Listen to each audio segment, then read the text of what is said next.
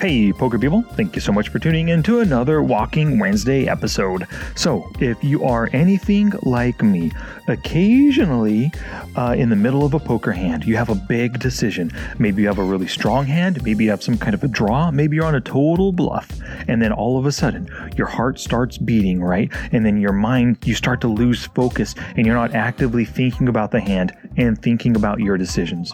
Well, here's the thing when you feel that beating heart, try to calm down. Kind of let it be an indication that you need to take a breath, right? You just slow that heart down, take a breath, relax your mind, and then get back to the decision at hand.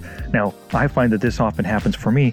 Let's say I raise pre-flop with pocket aces, hit that jack high board, jack high rainbow board, you know, jack deuce seven rainbow. Doesn't look like there's much out there. The best my opponent can have is a set, maybe some gut shots and stuff. But then I make the C bet and they check raise me. And then all of a sudden, I'm thinking to myself, wow, my pocket aces, he's check raising with a king jack. I got the whole pot right now. I'm going to win his whole stack. Well, that's not always the case, right? His check raise could indicate that he has one of those sets, not just a king and a jack, right? Or, you know, top pair, king kicker kind of thing that my ace is currently crushed right now.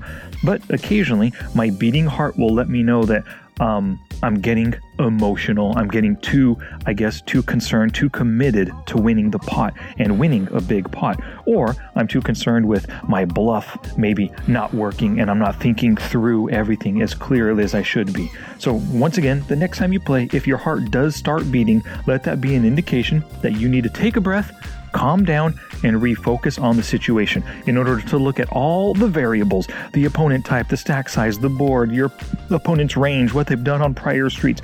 Look at all of those things and then make your positive EV decision based on that. Alrighty, y'all. Thank you so much for listening today. I appreciate those ears, and I'll be back in a couple days with another Friday strategy episode. Peace out.